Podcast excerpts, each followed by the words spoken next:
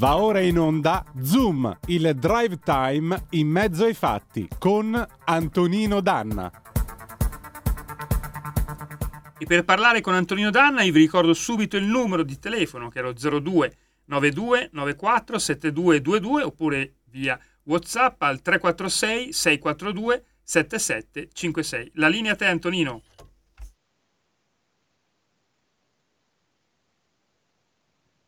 Antonino, per il momento non ti sentiamo. So. Ora Adesso sì, mi ora senti? Che- Ora ti me sentiamo. sei- Perfetto. Grazie condottiero mio condottiero, amiche e amici miei ma non dell'avventura, buonasera. Siete sulle magiche, magiche, magiche onde di Radio Libertà. Questo è Zoom, il drive time in mezzo ai fatti. Io sono Antonino Danna e questa è la puntata di oggi, 6 di giugno dell'anno del Signore 2023, martedì. Cominciamo subito la nostra trasmissione. Vi ricordo, date il sangue, in ospedale serve sempre.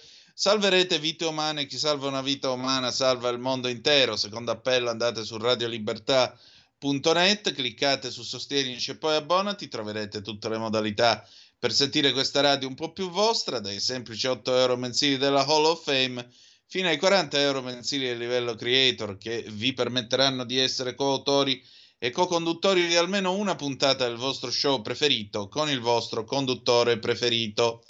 Allora, se volete intervenire, 346 642 7756 e, e ci potete mandare tutte le vostre zappe o whatsapp che dir vogliansi. Noi cominciamo ballando con un pezzo degli Scotch del 1986, Mirage. Perché? Perché stasera la luna ci porterà fortuna e andiamo.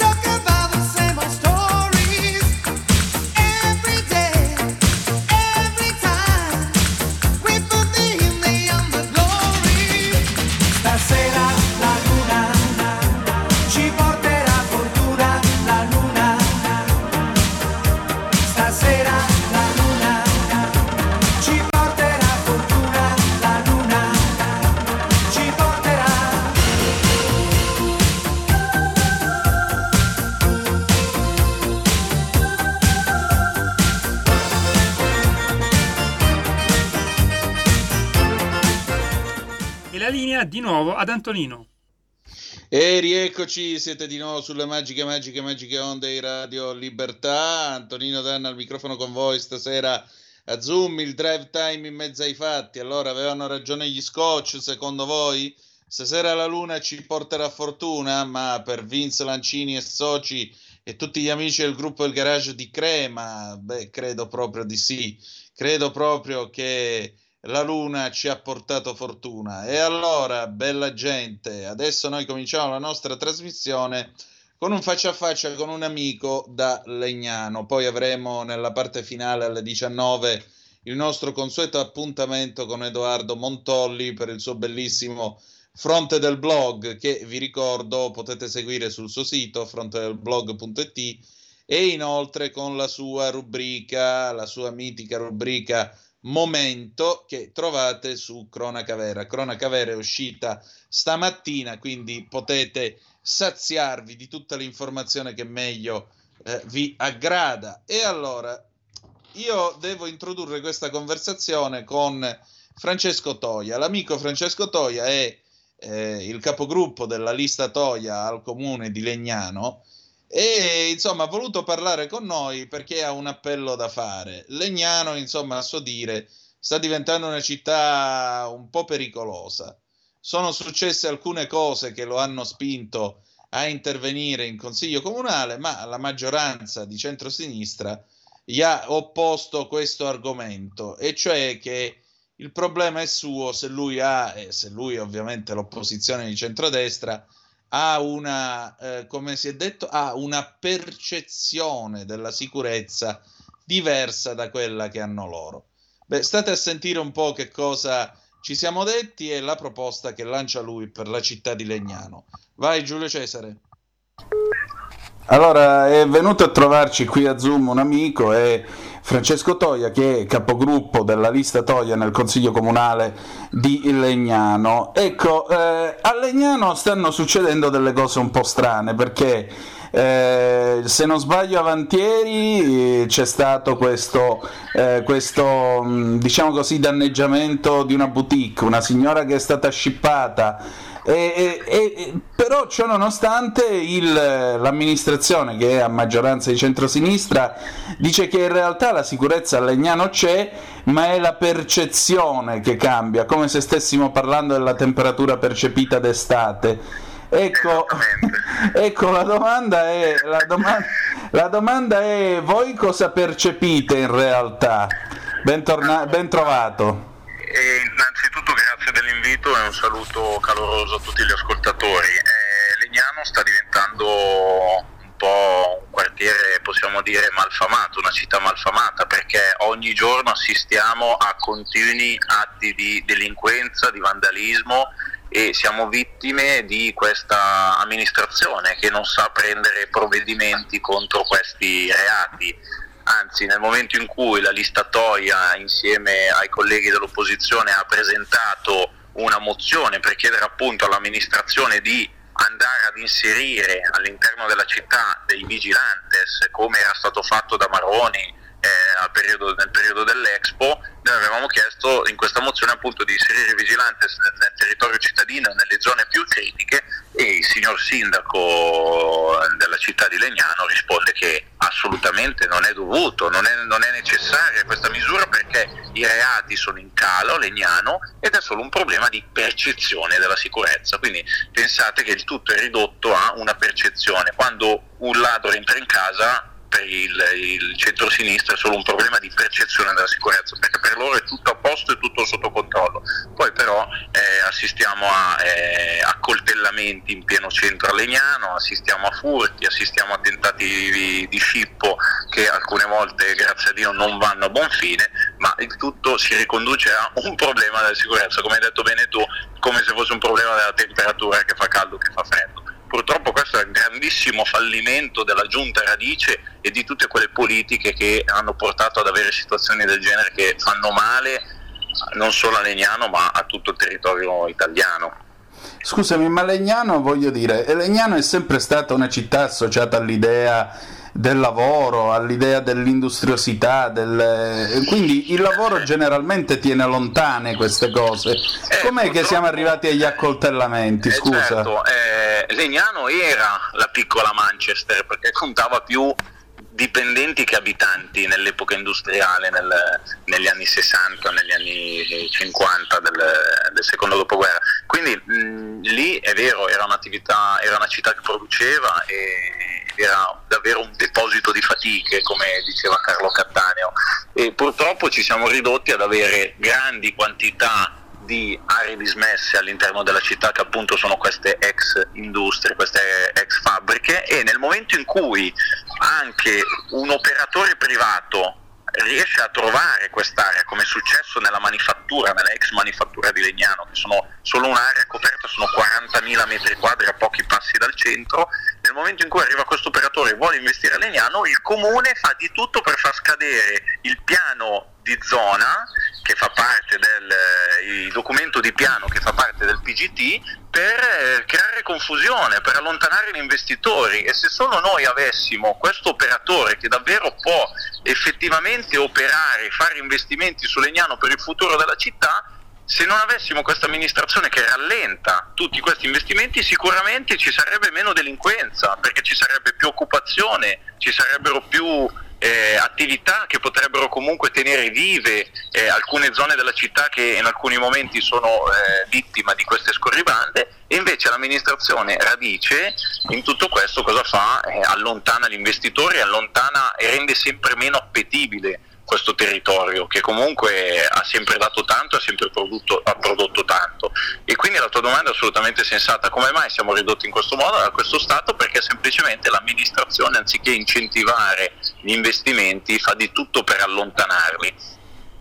Eh, ma eh, eh, chiedo scusa, voi chiedete l'intervento dei vigilantes, e Sì. quindi a Legnano non bastano vigili urbani e polizie e carabinieri? Eh, evidentemente no, io ringrazio le forze dell'ordine per lo straordinario lavoro che eseguono e che portano avanti tutti i giorni.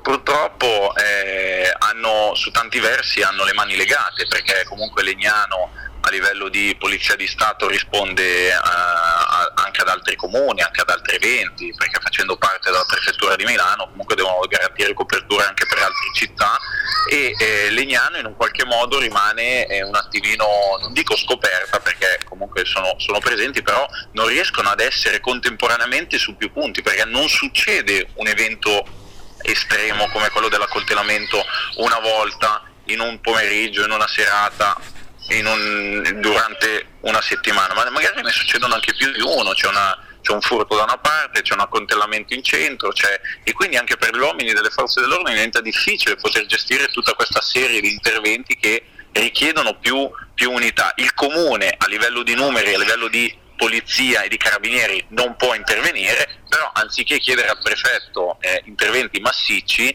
eh, si limitano ad analizzare dei dati che sono assolutamente poco attendibili e poco uniformi, perché soltanto avere il numero pre e post Covid di, delinque- di- di- di atti, di reati, eh, non è molto significativo perché pensare solo a tutti quei reati che si sono compiuti all'interno delle mura domestiche e che non sono state denunciati eh, poi durante il periodo della, della pandemia, insomma, rende proprio il dato poco, poco interpretabile, non è, non è un buon dato, non è attendibile. E loro si basano invece su questi dati che eh, il signor Radice difende, che però sono assolutamente poco sens- significativi perché la realtà è assolutamente diversa da quella che viene pitturata da, da questa amministrazione del PD. Certamente. Senti, per concludere, eh, voi che cosa int- avete intenzione di fare adesso? Noi abbiamo intenzione di non abbassare la guardia ed assolutamente di continuare in questa nostra direzione perché la riteniamo giusta, perché è la direzione che vogliono i cittadini legnanesi, non è che la vuole la lista Toia o Francesco Toia o la Carolina Toia di turno, ma sono le richieste dei commercianti, sono le richieste dei cittadini, sono le richieste dei ragazzi che vivono la nostra città quotidianamente che non si sentono sicure, perché una donna in centro a Legnano il lunedì sera non è non si sente sicura, al di là della percezione che il signor Radice può percepire in modo diverso dalla mia o dalla tua, è che effettivamente non è una città sicura perché i fatti hanno dimostrato tutt'altro. Quindi noi come opposizione, come lista Toia, faremo sì che la- l'attenzione non, non venga abbassata, sia sempre mantenuta alta e porteremo in un qualche modo adesso troveremo per forza questa soluzione per introdurre i vigilantes all'interno del territorio legnanese perché i legnanesi e tutti i cittadini italiani si meritano sicurezza, non solo la percezione della sicurezza, ma devono essere garantiti, eh, devono avere un- una garanzia di sicurezza all'interno delle proprie abitazioni e all'interno della propria città, quindi non è che deve diventare una percezione di termometro di sicurezza, ma si deve proprio respirare la sicurezza in una città. E solo questo è un modo eh, per far sì che sia davvero all'altezza eh, dei legnanesi legnano, ecco, e non solo dei legnanesi, è un discorso che poi ha anche altre sfaccettature per, per molti comuni d'Italia. Beh, allora permettimi una battuta finale con cui ci salutiamo. Speriamo che il tempo della sicurezza a Legnano volga presto al bello. Assolutamente, speriamo e deve assolutamente cambiare, deve esserci questo vento di, di novità, questo vento di, di concretezza, deve esserci proprio questo vento di serenità, perché è un diritto di tutti vivere serenamente all'interno delle proprie abitazioni, all'interno delle proprie case con i propri cari, quindi non, è- non può diventare un optional, ecco, deve essere assolutamente un diritto fondamentale per tutti. Grazie. Grazie a te, grazie dell'invito, un saluto a tutti gli ascoltatori. Ecco, eh, questo è quello che insomma avete potuto ascoltare dalla viva voce di Francesco Toia.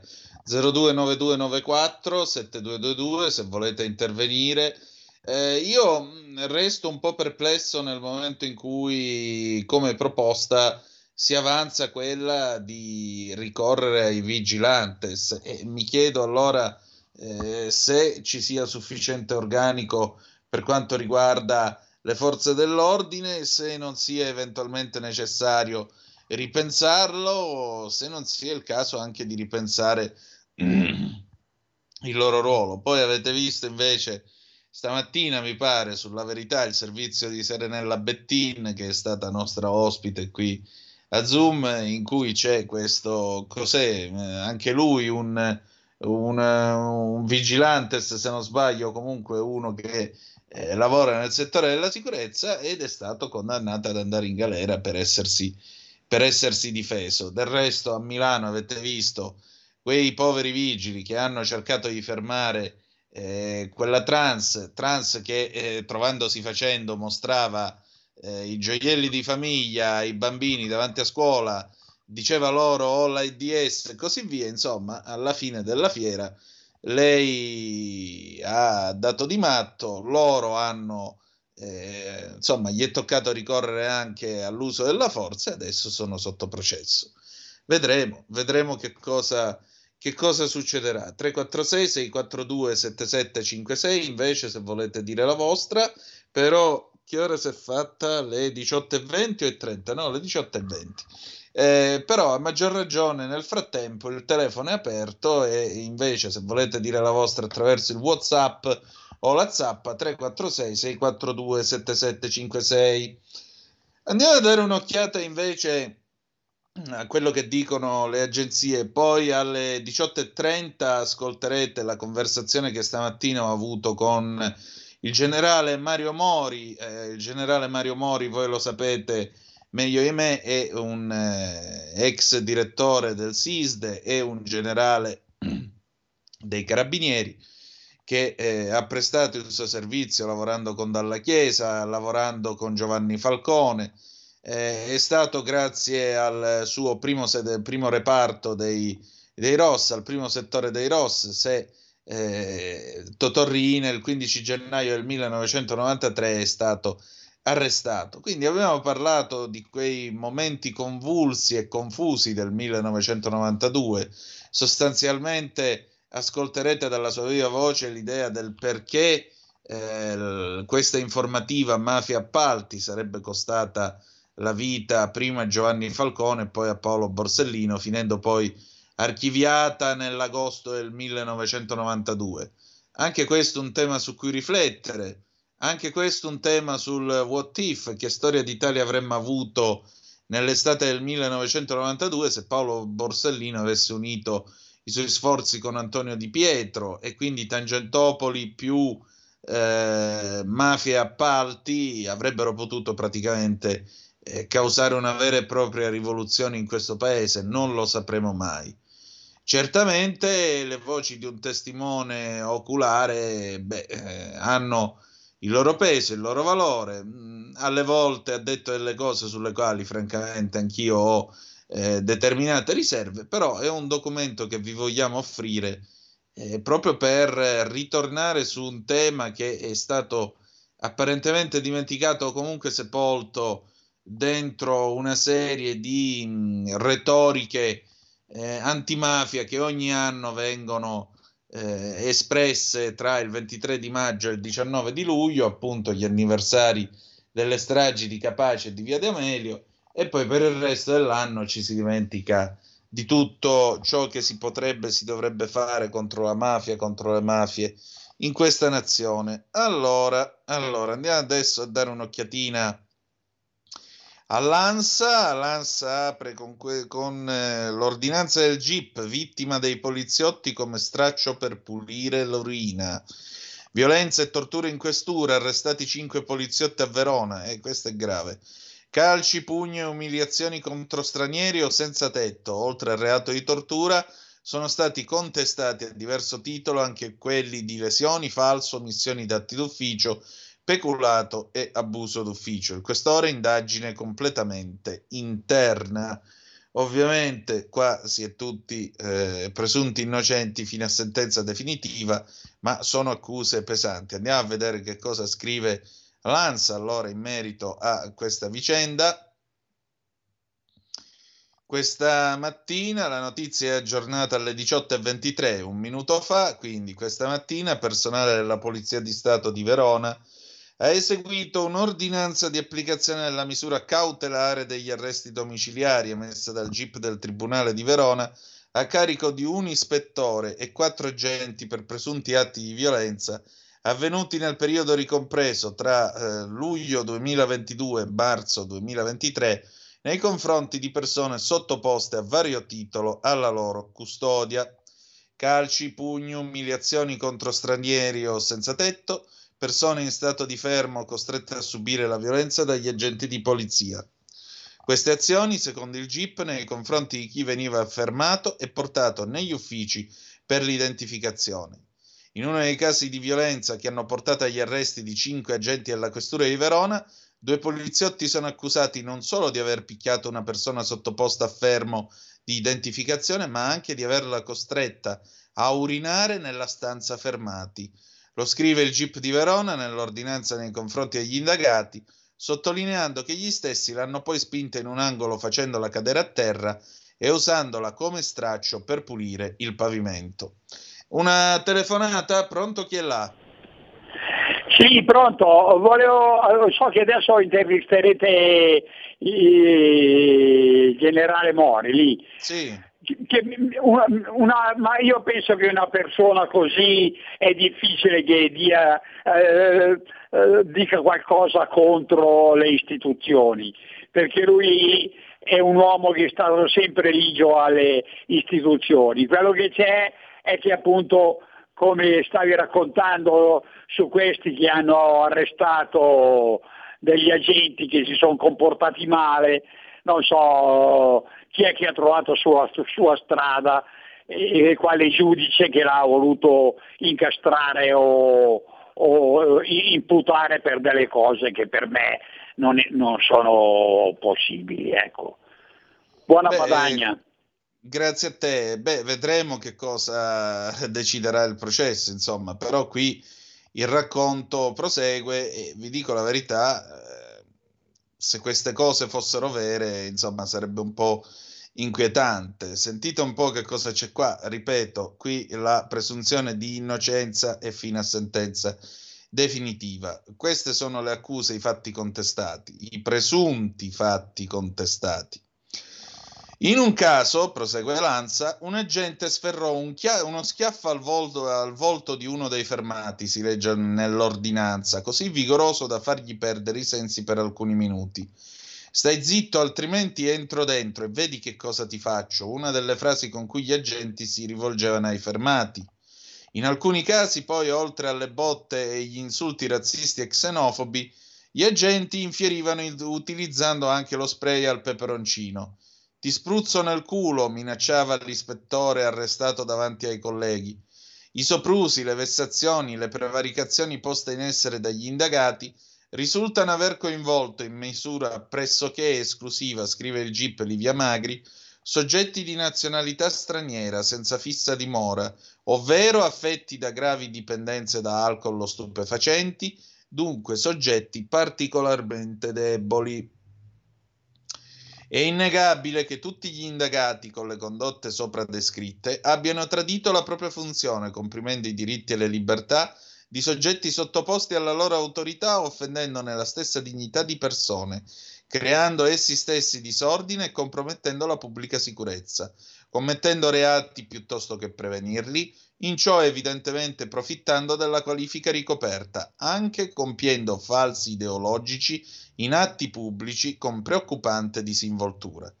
Le indagini condotte per otto mesi dalla squadra mobile di Verona si erano avvalse anche dell'uso di supporti tecnici e hanno riguardato comportamenti sfociati, secondo le accuse, anche in atti gravemente lesivi della dignità delle persone sottoposte ad accertamenti di polizia. Ai cinque indagati, oltre al reato di tortura, sono stati contestati a diverso titolo anche quelli di lesioni, falso, omissioni d'atti d'ufficio, peculato e abuso d'ufficio. I destinatari alle misure cautelari erano già stati trasferiti ad altri incarichi all'indomani della chiusura delle attività di indagine e quindi da alcuni mesi. Negli sviluppi dei successivi accertamenti giudiziari, il questore della provincia di Verona, Roberto Massucci, ha disposto la rimozione dagli incarichi di altro personale che, pur non avendo pare- preso parte a episodi di violenza, si presume possa non aver impedito o comunque non aver denunciato i presunti abusi commessi dai colleghi. Vedremo che cosa succederà. Allora, adesso ce ne andiamo bel belli in eh, pausa, dopodiché abbiamo il nostro ritorno e ascolteremo la sigla della piovra ad opera di Ennio Morricone, anno di grazia 1984. A tra poco. Stai ascoltando Radio Libertà, la tua voce libera, senza filtri né censure, la tua radio.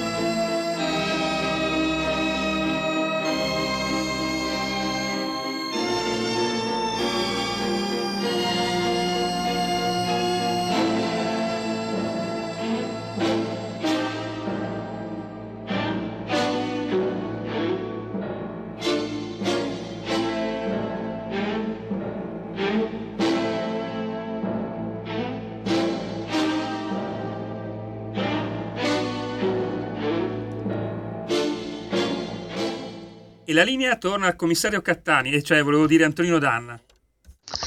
Ma eh, non ridere troppo perché io ho portato il lutto al braccio quando il commissario Cattani è morto nella piovra.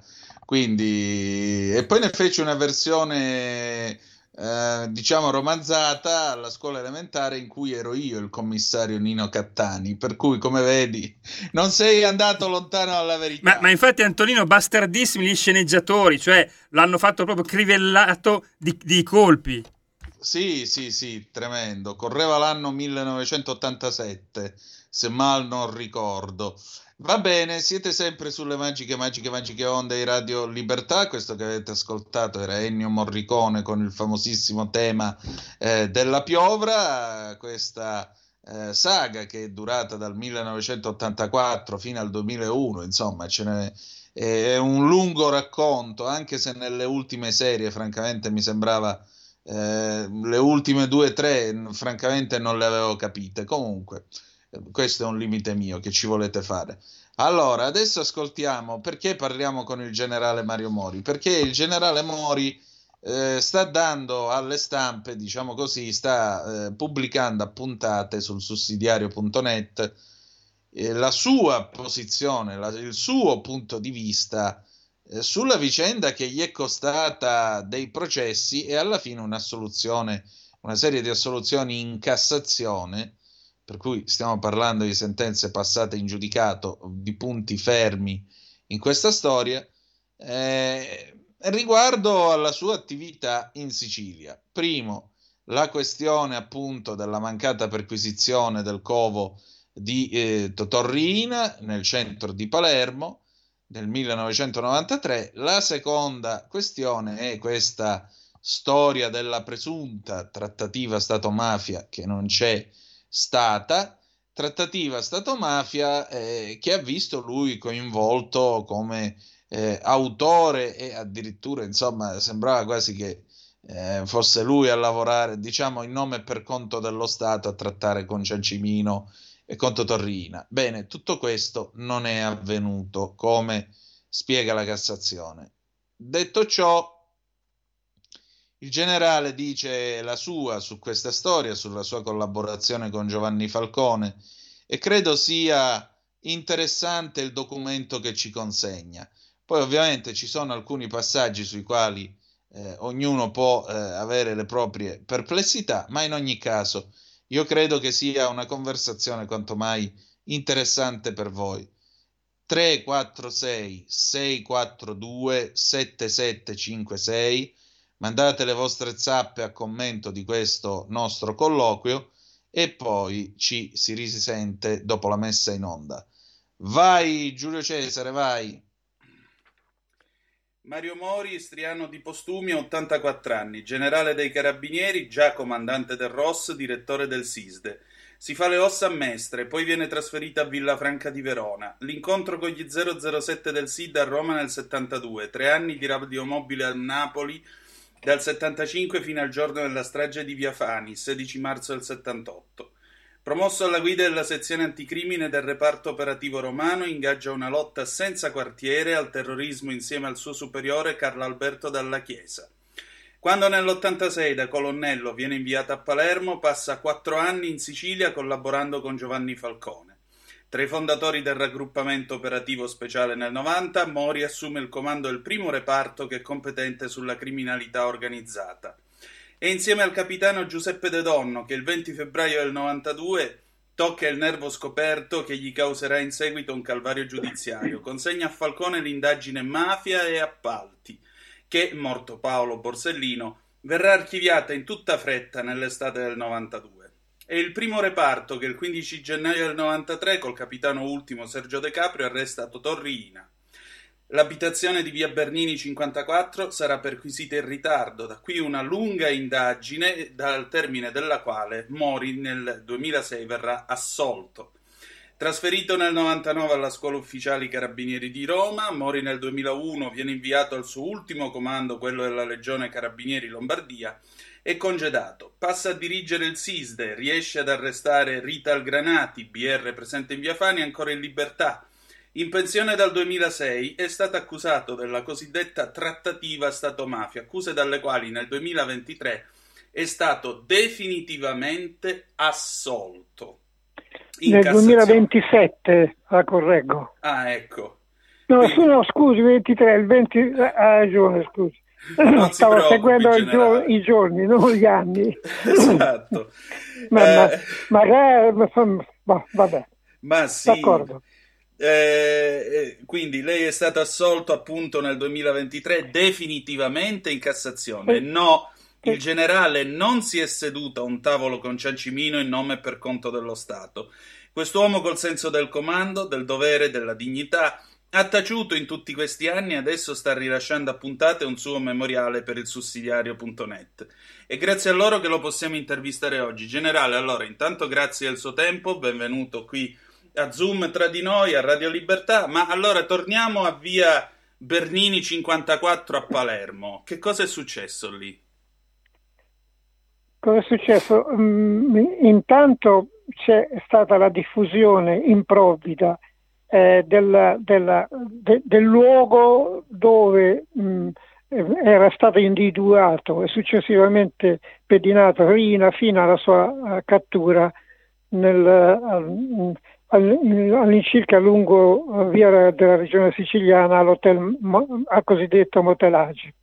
Eh, la, la- la diffusione di questa notizia fu improvvida e fu eh, eh, fatta da un, un ufficiale dell'arma territoriale che incautamente eh, consentì a- alla- alle truppe che, di- addirittura internazionali che erano presenti a Palermo di andare eh, ehm, in questa via Bernini eh, al suo ingresso e quindi praticamente bruciare l'obiettivo.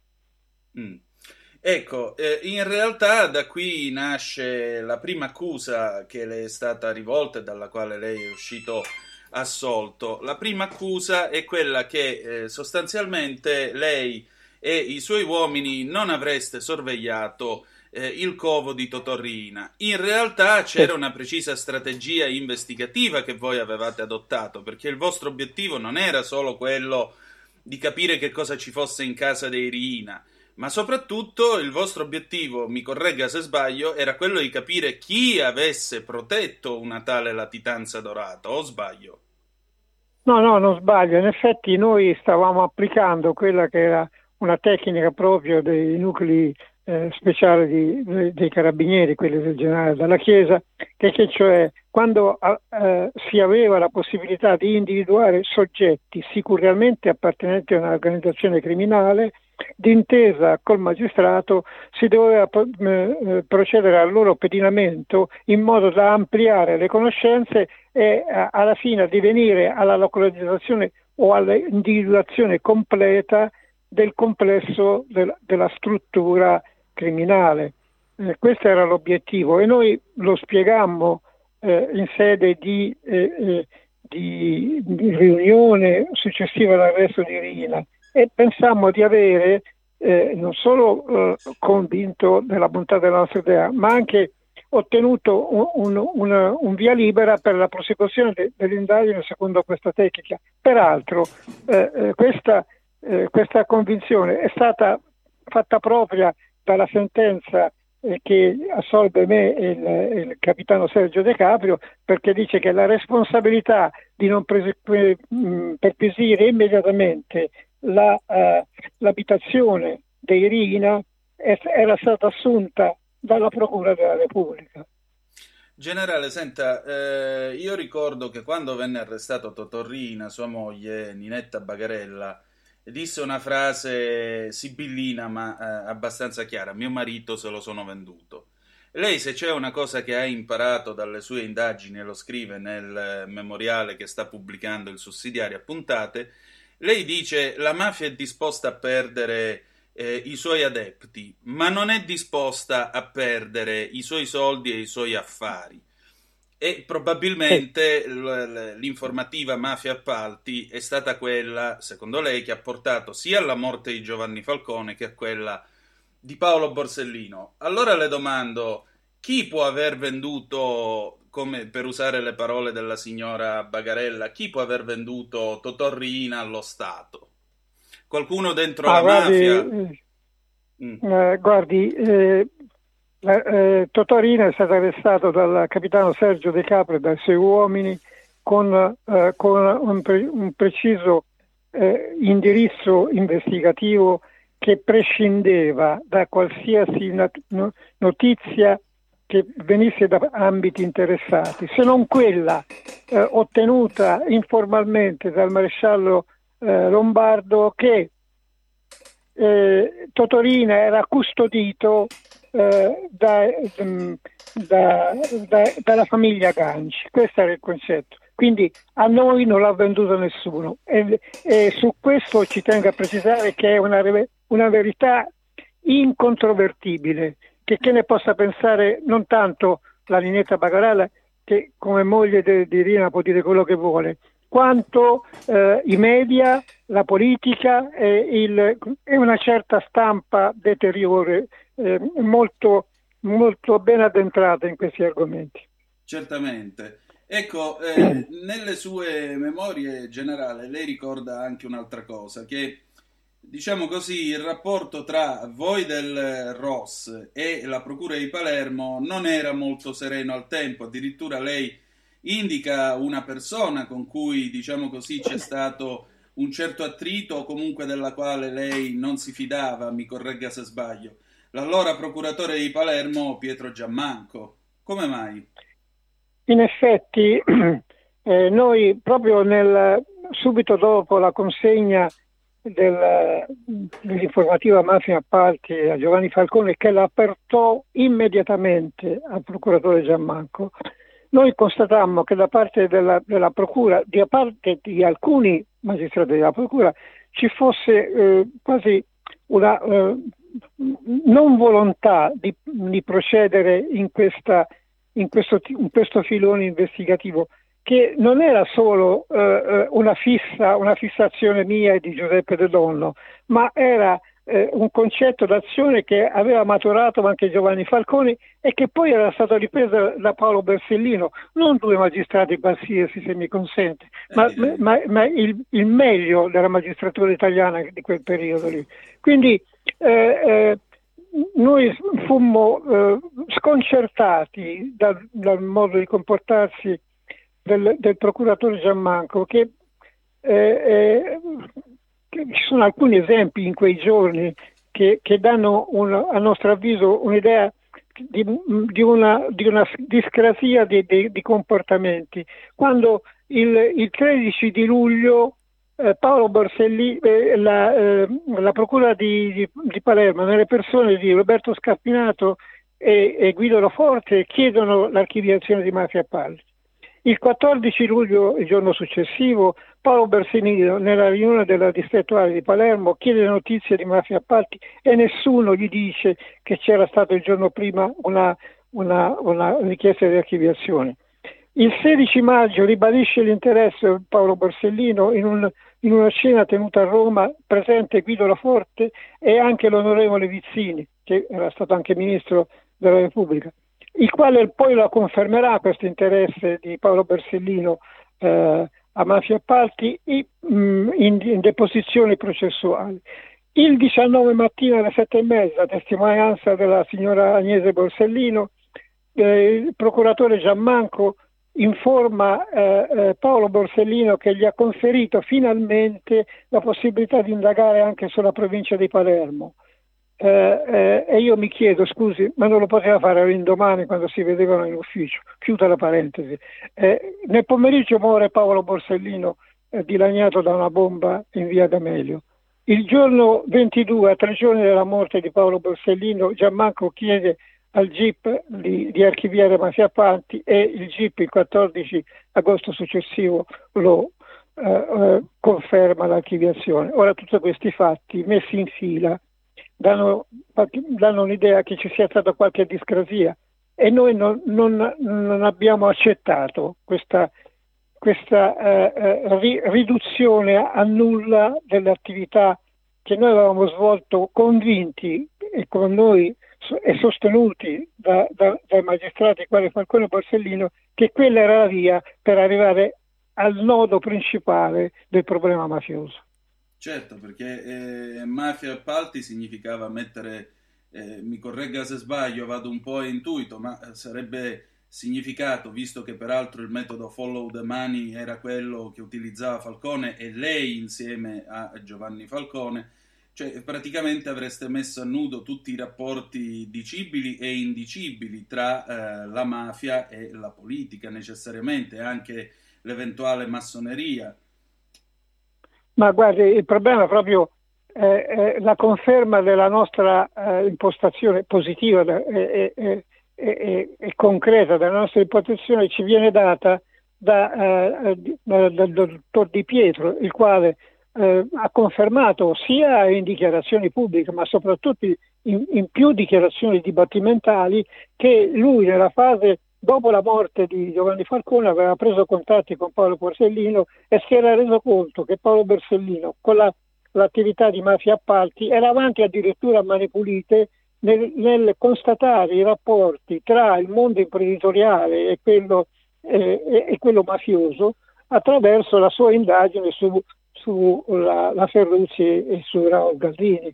Quindi questa ci dà la dimostrazione della bontà, della dimensione del- dell'indagine che noi avevamo prospettato e che è, è- è miseramente fallita in, in poche cose, in cinque arresti di, di scarsa importanza. Insomma, sarebbe stata una vera e propria rivoluzione totale in questo paese, tra mani pulite al nord e mafia appalti al sud.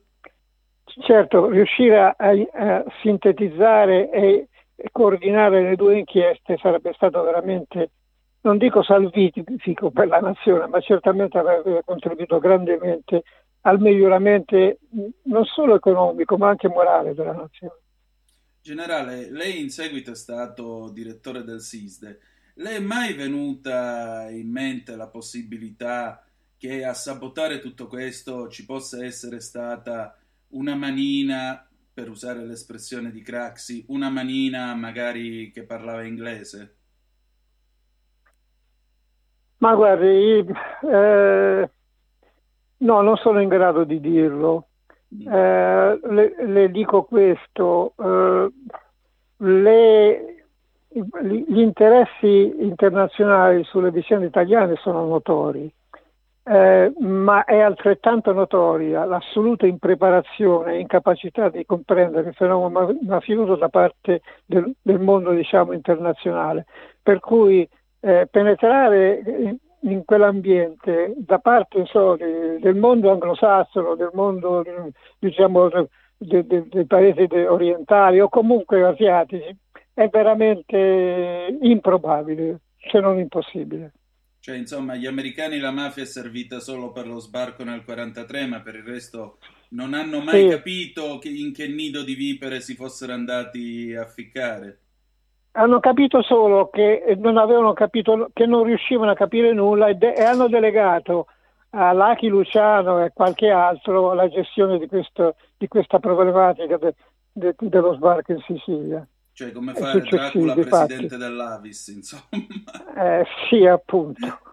Generale, senta, ovviamente la nostra è amara e sconsolata ironia.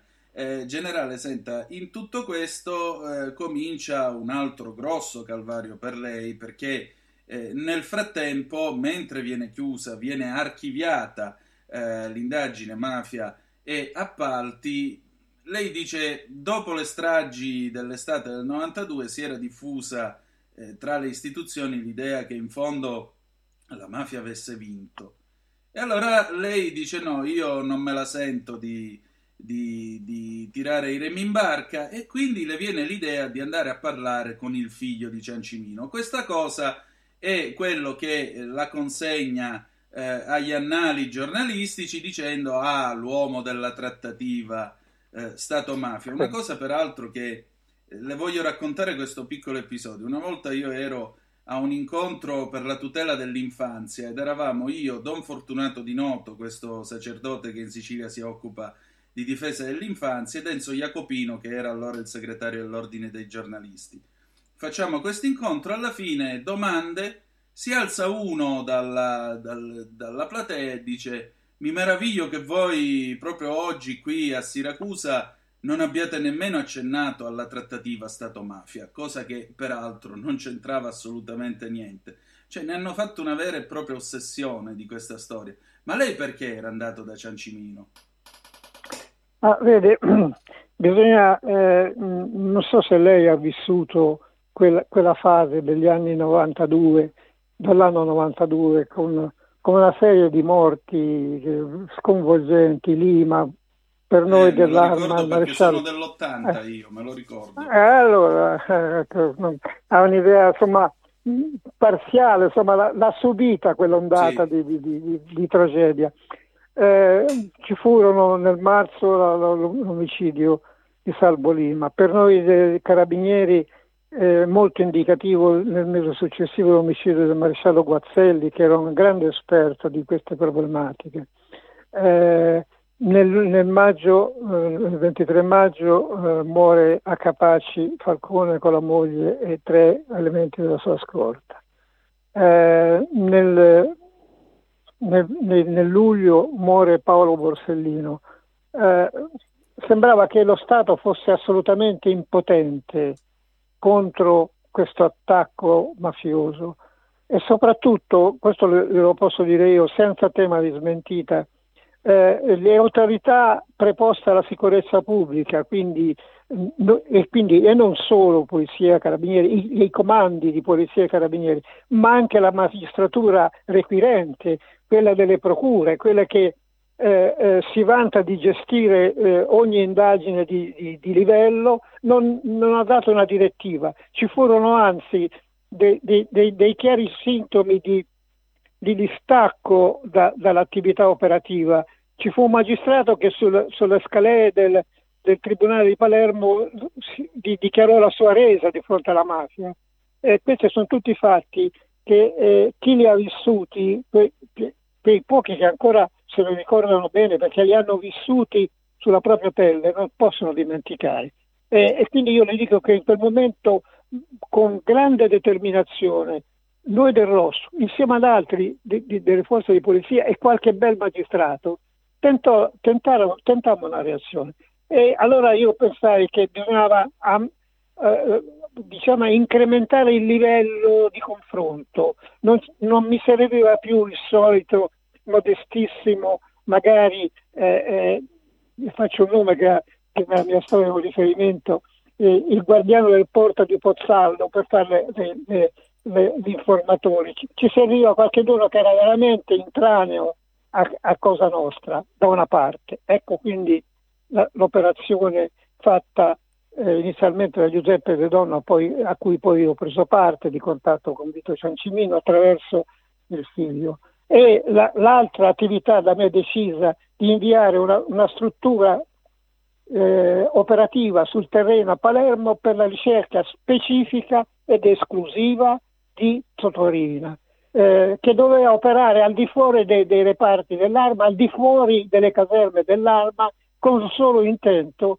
di ottenerne la cattura. Questi sono stati i, i due grandi indirizzi che nessuno mi può contestare perché eh, come responsabile di- di- delle operazioni di un reparto come il ROS avevo il diritto e l'obbligo di farlo, l'obbligo morale e professionale e il diritto che mi veniva dal codice di procedura penale al 203 del codice stesso che mi consente all'ufficiale di PG e io da colonnello ero ancora un ufficiale di PG di prendere contatti a fini informativi con delle fonti senza doverlo riferire a nessuno.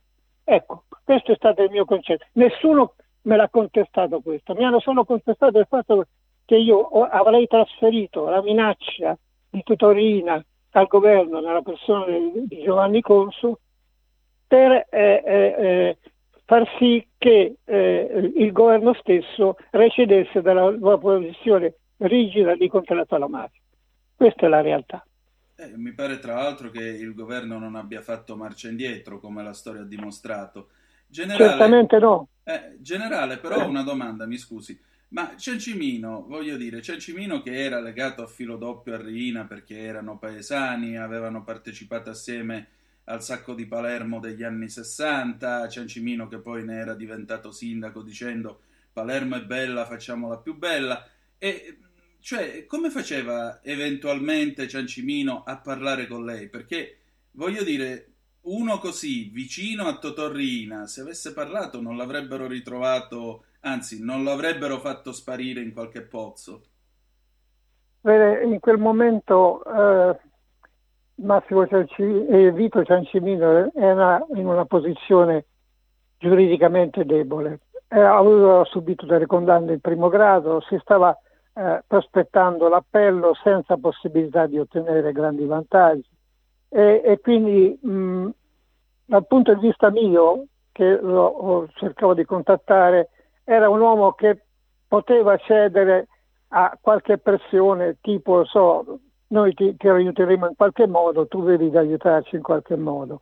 Eh, tenga conto che eh, Ciancimino aveva una posizione ben differente rispetto a Rina e Provenzano. Era amico di Provenzano, temeva Totorina. Quindi quando noi eh, approcciammo al, al personaggio, eh, sapevamo che se qualche cosa effettivamente ci poteva dare, ce l'avrebbe data su Rina e non su un Provenzano. Quindi questo è stato l'approccio che avevamo, convinti eh, non tanto che ci avrebbe fornito grandi, mh, mh, grandi informative, ma che ci avrebbe disegnato un quadro eh, completo della situazione generale di Cosa Nostra. Invece eh, l'uomo andò oltre perché mi sorprese, mi sorprese, devo riconoscere, mi disse che lui pre- era riuscito a prendere contatto.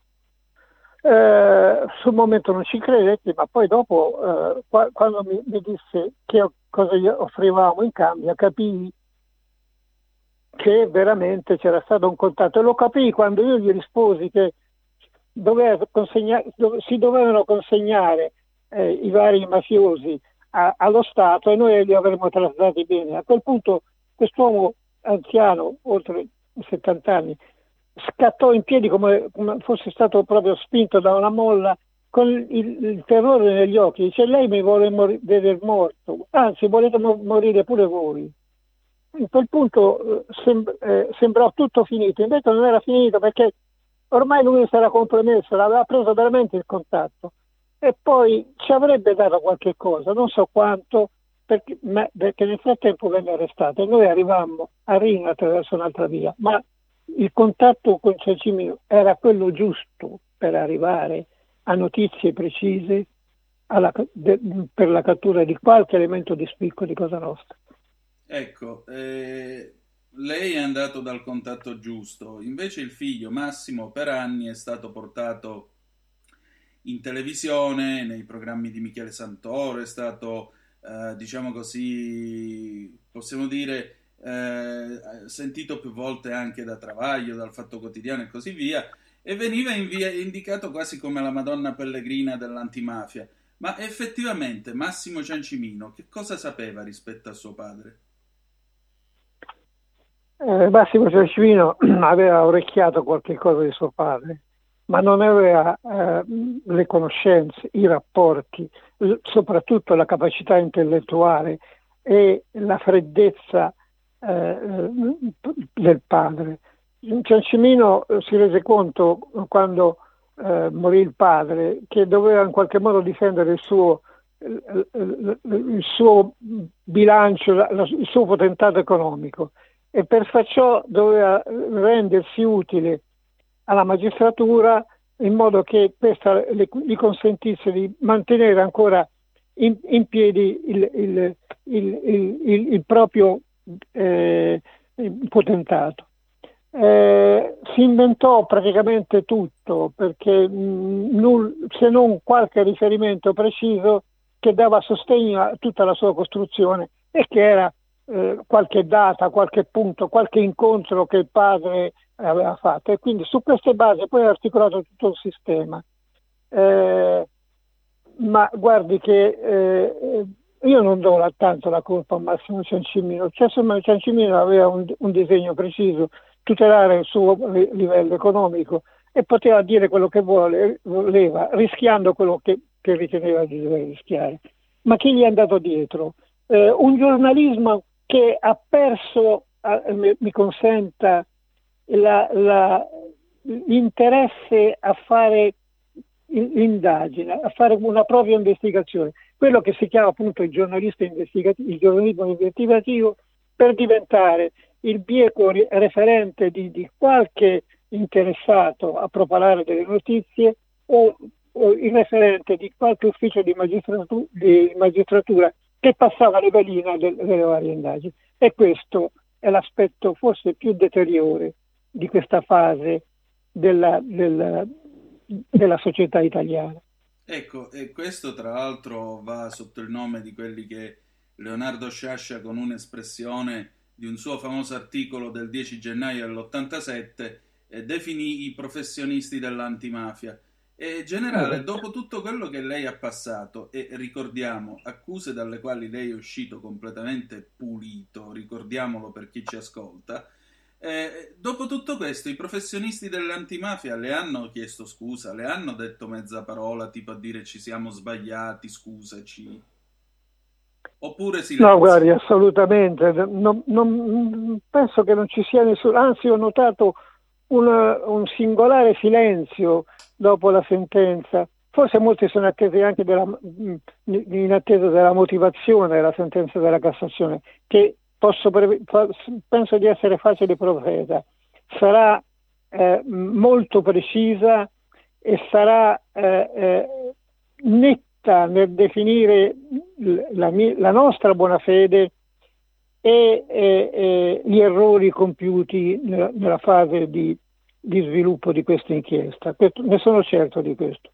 Ma eh, nessuno mi ha chiesto scusa, non me l'aspettavo perché conosco i miei interlocutori, eh, ma eh, loro sanno, perché conoscono a sua volta a me e a Giuseppe De Donno, che noi non ci fermiamo qui, perché continueremo a batterci perché la verità di quello che è successo in quegli anni noi la dobbiamo soprattutto ai morti, in particolare a Giuseppe, eh, a Paolo Borsellino e a Gi- a Giovanni Falcone, ma la dobbiamo anche ai vivi, alle famiglie dei- di coloro che sono morti e che hanno diritto di avere la verità. Generale, quello che è successo in quegli anni e che a lei è toccato riassumere in una dura prova giudiziaria, eh, può essere anche alla base del motivo per il quale la latitanza di Matteo Messina Denaro è stata una latitanza dorata durata 30 anni? Ma non credo, le cose, eh, i problemi della latitanza dei, dei grandi personaggi della criminalità, sia essa mafiosa eh, o, o- o così di altro tipo, terroristico, nazionale e internazionale, dipendono da tanti fattori. Eh, prima dall'efficienza delle forze di polizia, poi da una- dalla società che sostiene e chiede alle forze di polizia maggiore impegno. Infine dalle realtà sociali in cui operano queste organizzazioni eh, criminali e quella mafiosa è una particolare società eh, che in determinate zone eh, è eh, sostenuta da una subcultura che vede in questi personaggi qualcosa di, di collegato alla propria mentalità e quindi se non li sostiene direttamente fa, eh, fa in modo di ignorare la loro presenza e quindi qualsiasi tipo di collaborazione verso l'azione dello Stato.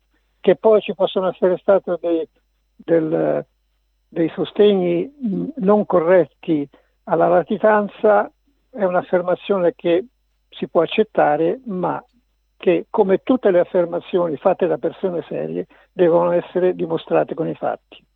Eh, senta, io mi avvio alla conclusione e la voglio ringraziare della sua cortesia e del suo tempo, generale. Eh, spero di avere tra l'altro ancora modo di risentirla prossimamente. Le voglio chiedere questo: secondo lei lo Stato ha vinto contro le mafie oppure no? Beh, la domanda è molto impegnativa. Io le posso dire che lo Stato ha praticamente vinto contro la mafia eh, operativa, diciamo come, si, come un termine che viene usato, contro la mafia militare. Le- le- l'impegno dello Stato è ancora molto importante, è quello di, di eh, sradicare un modo, una cultura mafiosa che, eh, di, di cui permeata, eh, sono permeati alcuni aspetti della nostra società e che rappresentano il, la- il problema mafioso ancora, mafioso ancora come un pericolo attuale e serio. Un'ultima domanda, generale. Lei ha conosciuto bene Carlo Alberto Dalla Chiesa. Il generale Dalla Chiesa diceva di sé o gli alamari cuciti sulla pelle. A me pare che nel suo caso, oltre ad essere cuciti sulla pelle, abbiano lasciato anche cicatrici. Lei rifarebbe tutto quello che ha fatto dopo che lo Stato l'ha trattata in questo modo? Ah, certamente sì, perché guarda, io ho fatto il mio lavoro con passione e mi, e- e mi piaceva farlo. Eh, ho, ho cercato in tutta la mia vita, se lei vede la mia vita professionale, è un incarico eh, operativo dietro l'altro. Io solo per due anni ho dovuto fare il servizio dello Stato Maggiore del, del Comando Generale mi è pesato. Eh, ma eh, questo perché lo, lo rifarei eh, con convinzione, certamente eh, vorrei evitare qualche errore che umanamente mm, ognuno fa, ma riandando, a, e l'ho fatto più volte, riandando indietro nel, nel mio percorso professionale, mh, riconosco qualche errore, ma non errori fondamentali. Io sono stato sempre convintamente e efficacemente dalla parte dello Stato. Grazie. A lei. Stai ascoltando Radio Libertà, la tua voce libera, senza filtri né censure, la tua radio.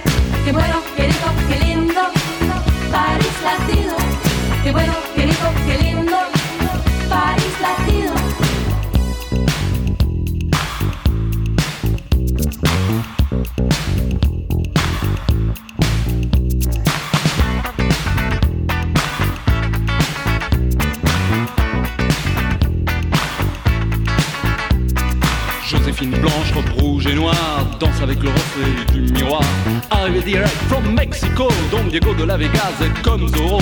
Ça se bouscule dans les couloirs, les poseurs, les voyeurs, tous ceux qui aiment se faire voir.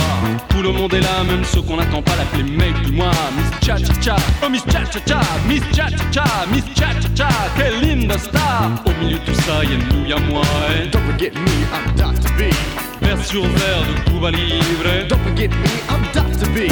Vers sur verre de Cuba Libre. Dr. B, huh, that's me.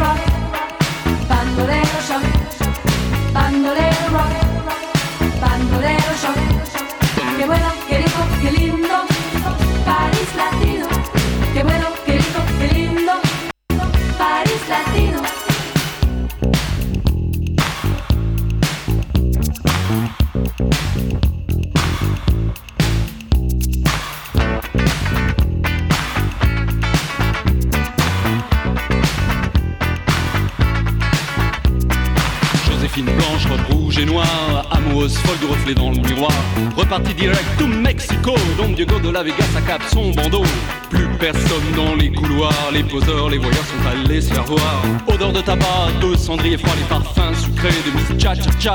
Oh Miss Cha Cha Cha, Miss Cha Cha Cha, Miss Cha Cha Cha, quelle linda star. Au milieu de tout ça, y'a nous, y'a moi. Et don't forget me, I'm Dr. B. Verre brisé de Cuba Libre. Don't forget me, I'm Dr. B. Verre brisé de Cuba Libre. Dr. B, that's me. e ridiamo subito la linea ad Antonino Danna. Grazie condottiero, mio condottiero, amiche e amici miei, ma non dell'avventura, siete sempre sulle magiche, magiche, magiche onde di Radio Libertà, questo è Zoom, il drive time in mezzo ai fatti, Antonino Danna al microfono con voi, avete ascoltato la testimonianza del generale Mario Mori, certo qualche, qualche divergenza d'opinione si può sempre avere, specialmente quando eh, il generale dice che alla fine gli americani hanno lasciato la gestione di Cosa Nostra in mano a Lucky Luciano e tutti quelli che negli anni 50 si chiamavano indesiderabili. Io onestamente avrei qualche perplessità in materia. Nel frattempo sono arrivate altre vostre zappe al 346 642 7756 a proposito del colloquio con l'amico eh, Francesco Toia in quel di Legnano sulla sicurezza percepita. Gianluca da Milano ci scrive da notare che anche questo sindaco come Sala parla di percezione della sicurezza inutile, stessa scuola di formazione o meglio di deformazione. Poi ancora non c'è la lettura dei promessi sposi oggi?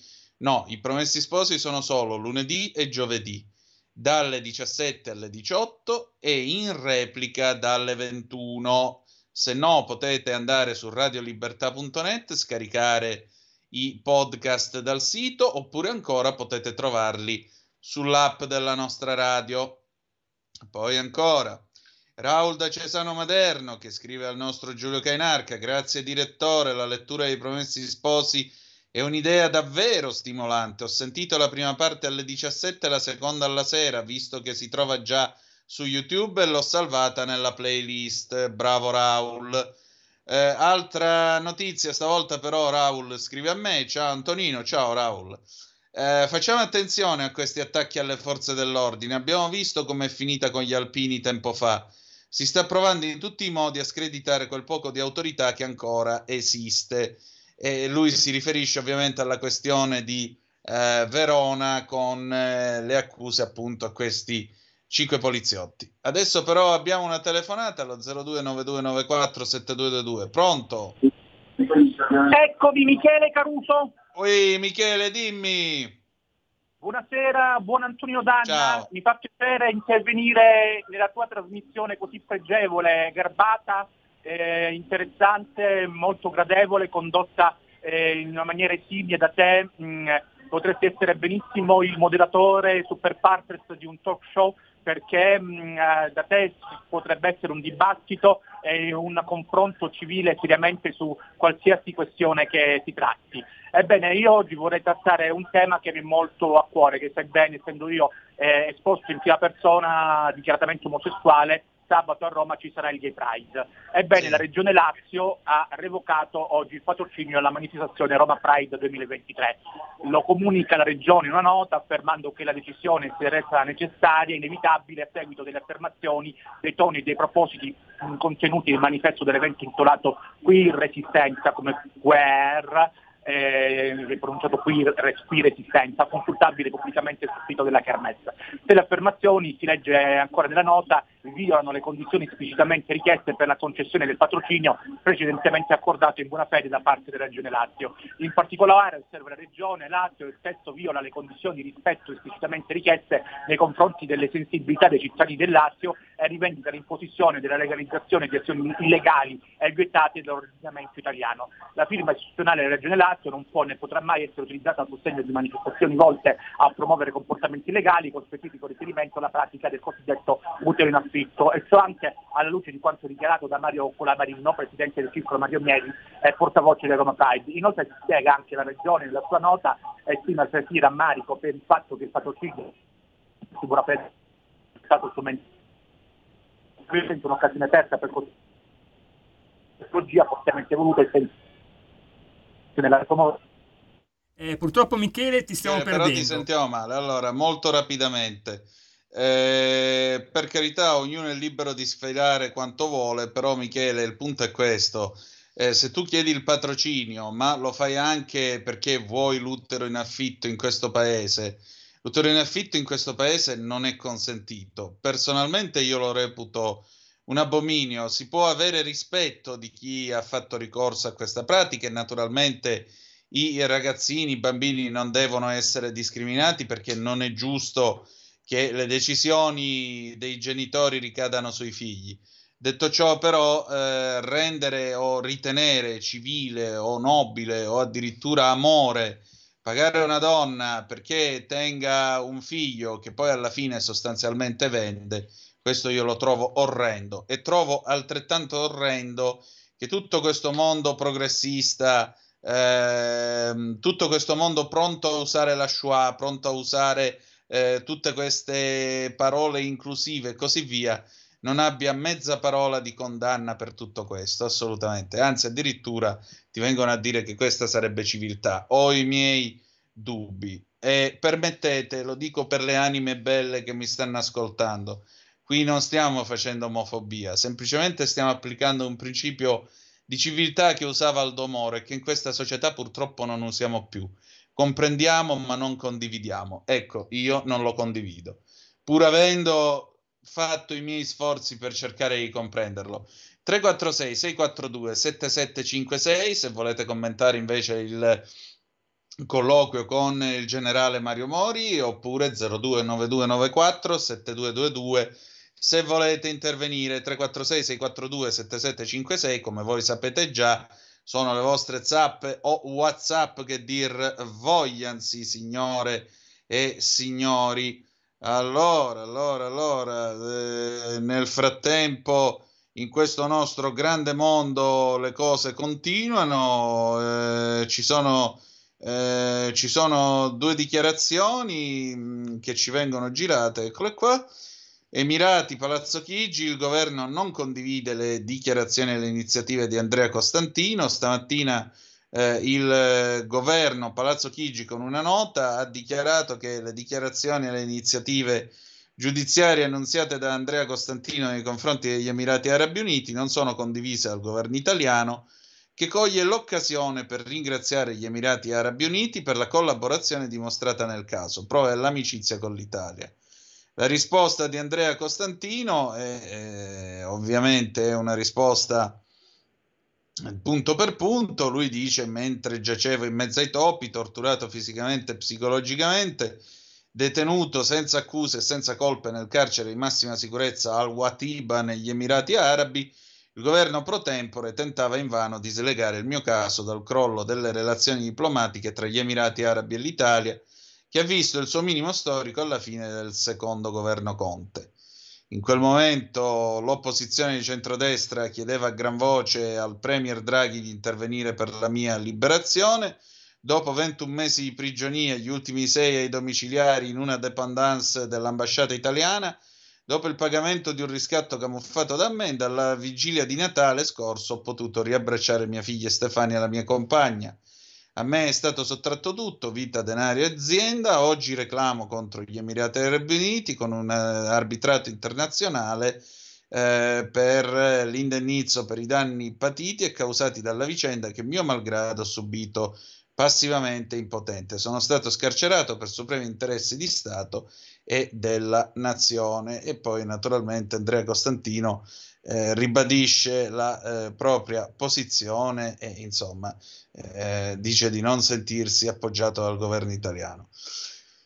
Eh, faccio semplicemente presente che ehm, vorrei ricordarlo, insomma, eh, diciamo che abbiamo dato anche noi il nostro contributo eh, perché lui potesse tornare a, come si dice, a casa sotto Natale. Volevo ricordarlo anche ad Andrea. Bene, ripreso, riprendiamo adesso questa nostra trasmissione, già che ci siamo, vi ripeto, 346 642 7756 se avete voglia di dire la vostra attraverso il WhatsApp o la zappa che dir vogliasi, oppure 029294 7222 se avete voglia di intervenire per telefono e dire la vostra a commento di tutto quello che questa sera ci stiamo dicendo. E allora andiamo a vedere adesso, andiamo a vedere adesso l'ANSA, andiamo a vedere che altro succede in questo paese. Tra l'altro, sapete che quest'oggi c'è stata questa, eh, questa perquisizione eh, eh, per quanto riguarda la questione di D'Alema e la vendita di armi alla Colombia. Adesso andiamo a recuperare l'ANSA, andiamo a vedere che cosa c'è qui. Vediamo un po', vediamo un po'. Navi aerei alla Colombia, D'Alema e Profumo indagati, scrive l'ANSA. Vediamo che cosa è successo mm, e che cosa appunto riferisce l'agenzia ANSA. Eh, la Digos di Napoli, su disposizione della Procura Partenopea, ha effettuato questo pomeriggio, sta effettuando una serie di perquisizioni nelle abitazioni e uffici romani di Alessandro Profumo, nella veste di amministratore delegato di Leonardo, dell'ex presidente del Consiglio Massimo D'Alema, di Giuseppe Giordo, ex direttore del settore navi di Fincantieri e Gerardo Gardo, nella veste di contabile di D'Alema. Il decreto di perquisizione nei confronti dei quattro indagati è stato emesso nell'ambito delle indagini dell'ufficio inquirente partenopeo sulla compravendita di navi aerei alla Colombia. Oltre ai quattro sono indagati anche Umberto Claudio Bonavita, Francesco Amato, Emanuele Caruso e Giancarlo Mazzotta. A tutti viene contestato il reato di corruzione internazionale aggravata, in quanto avrebbero agito con l'ausilio di un gruppo criminale organizzato in attivo tra i diversi stati, tra cui Italia, USA, Colombia e anche in altri. I fatti contestati risalgono a una data prossima, al 27 gennaio del 2022. Anche questa sarà una vicenda molto particolare da seguire con gli sviluppi che naturalmente potrà dare. Oh, la guerra nel frattempo eh, procede. Sapete che l'argomento del giorno è eh, questa diga eh, in quel di eh, Kakovka, eh, questa diga che è stata colpita, c'è un eh, rimpallo di accuse tra eh, Kiev e Mosca perché la diga è semidistrutta ma non è crollata, quindi già questo è qualcosa. Comunque alle 22 stasera ci sarà eh, questa sessione del Consiglio di sicurezza dell'ONU che terrà una riunione urgente sulla situazione presso la centrale idroelettrica di Kakovka dopo la distruzione della diga. Lo conferma l'ANSA la missione degli Emirati Arabi Uniti all'ONU, presidente di turno del Consiglio di sicurezza. L'incontro è stato chiesto sia dall'Ucraina sostenuta dagli Stati Uniti che dalla Russia. La centrale idroelettrica di Kakovka è stata fatta saltare in aria dalle forze di occupazione russe. La portata della distruzione, la velocità e il volume dell'acqua, le probabili aree di allagamento sono attualmente in corso di verifica. Tutti i servizi funzionano, la situazione viene monitorata, afferma il Comando Operativo Sud. In particolare la notizia di questo colpo che ha subito la eh, diga appunto di Kakovka, eh, la notizia è stata confermata anche dal Ministero delle Emergenze russo, che però ha accusato Kiev, affermando che la diga di Nova Kakovka è stata parzialmente distrutta a causa di bombardamenti ucraini e sottolineando che non c'è pericolo per la popolazione della regione. Le accuse all'Ucraina sono state ribadite anche dal Cremlino. Il portavoce Dmitry Peskov ha parlato di sabotaggio che potrebbe avere conseguenze molto negative per decine di migliaia di residenti della regione, conseguenze ambientali e di altra natura che devono ancora essere accertate. Peskov ha evidenziato che l'azione a parte di Kiev sarebbe stata compiuta anche perché è fallita l'offensiva su larga scala, lanciata due giorni fa dalle sue forze, con le operazioni che hanno raggiunto una situazione di stallo. La diga è anche un impianto strategico per il rifornimento di acqua alla Crimea alla Rus- annessa alla Russia. Il capo della locale amministrazione filorussa, Vladimir Leontiev, citato dall'agenzia RIA Novosti, ha tuttavia detto che le forniture idriche alla penisola non dovrebbero essere interrotte. Alcuni meccanismi della diga sono stati danneggiati per un bombardamento ucraino, c'è stato un innalzamento di due metri e mezzo del livello dell'acqua nel bacino, ma la diga stessa non è stata distrutta e non ci sarà una catastrofe, ha aggiunto Leontiev, che ha tuttavia sottolineato che potrebbe rendersi necessaria l'evacuazione di circa 300 case a valle nelle località di Korsunki e Dneprian. Secondo un corrispondente dell'agenzia russa Riano Vosti sul posto, le forze ucraine continuano a bombardare con l'artiglieria l'area della diga. La centrale idroelettrica di Kakovka è stata completamente distrutta a seguito dell'esplosione della sala macchine all'interno e non è riparabile, riferisce l'emittente statale ucraina Suspline, che cita la società statale Ukrido Energo. L'operatore gestisce numerose centrali idroelettriche lungo i fiumi Dnipro e Dniester.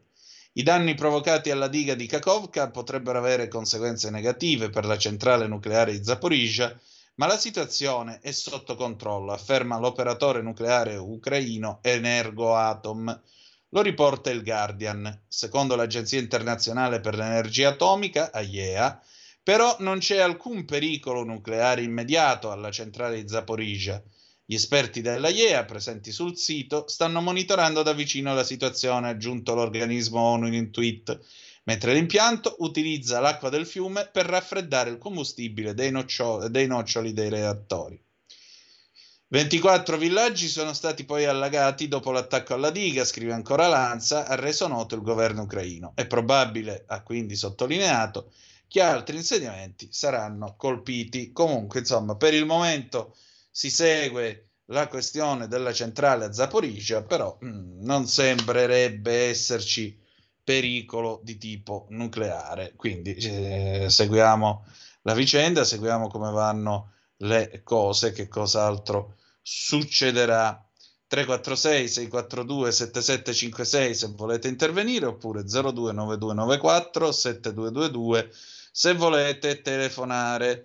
Nel frattempo, però, vistosi che sono le 19.29, io direi, caro Giulio Cesare, che ce ne potremmo serenamente andare in pausa e poi tornare dopo un breve intervallo. Che ne dici? D'accordo. Stai ascoltando Radio Libertà, la tua voce libera, senza filtri né censure, la tua radio.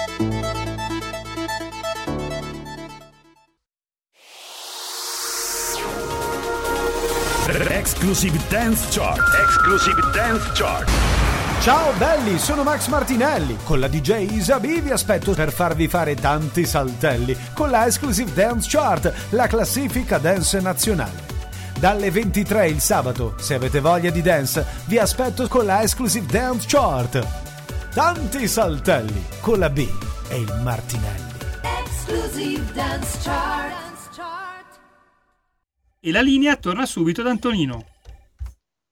Oh, e rieccoci, siete di nuovo sulle magiche, magiche, magiche onde di Radio Libertà. Questo è sempre Zoom, il drive time in mezzo ai fatti. Antonino Danna al microfono con voi. Allora, a questo punto è il momento del momento, cioè la rubrica dell'immenso Edoardo Montolli con il suo Fronte del Blog. Lo trovate su www.frontedelblog.it e Edoardo, da par suo, come sempre, eh, ha scritto questo bellissimo intervento eh, che è uscito stamattina su Cronaca Vera. Quindi, ragazzi, trovandovi facendo, acquistate Cronaca Vera e troverete Edoardo e molto altro.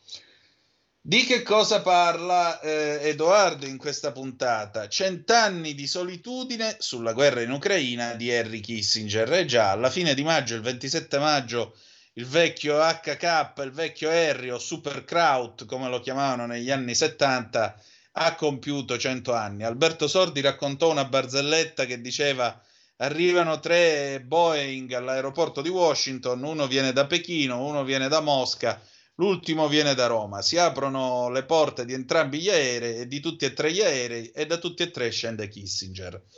E allora andiamo a sentire che cosa dice il nostro Edoardo. A cento anni tondi tondi, il grande vecchio americano, lo storico ex segretario di Stato Henry Kissinger, si è lasciato andare a scampoli di verità. La guerra non è solo colpa della Russia, non è stato saggio combinare l'ammissione di tutti i paesi dell'ex blocco orientale nella Nato con l'invito all'Ucraina ad entrarvi. Come era già accaduto in passato, la grande propaganda democratica ha preferito lasciar correre. Un anno e rotti fa, centinaia di migliaia di morti prima, d'altra parte l'aveva già detta al libero l'ex ambasciatore italiano alla Nato e nella Mosca sovietica Sergio Romano.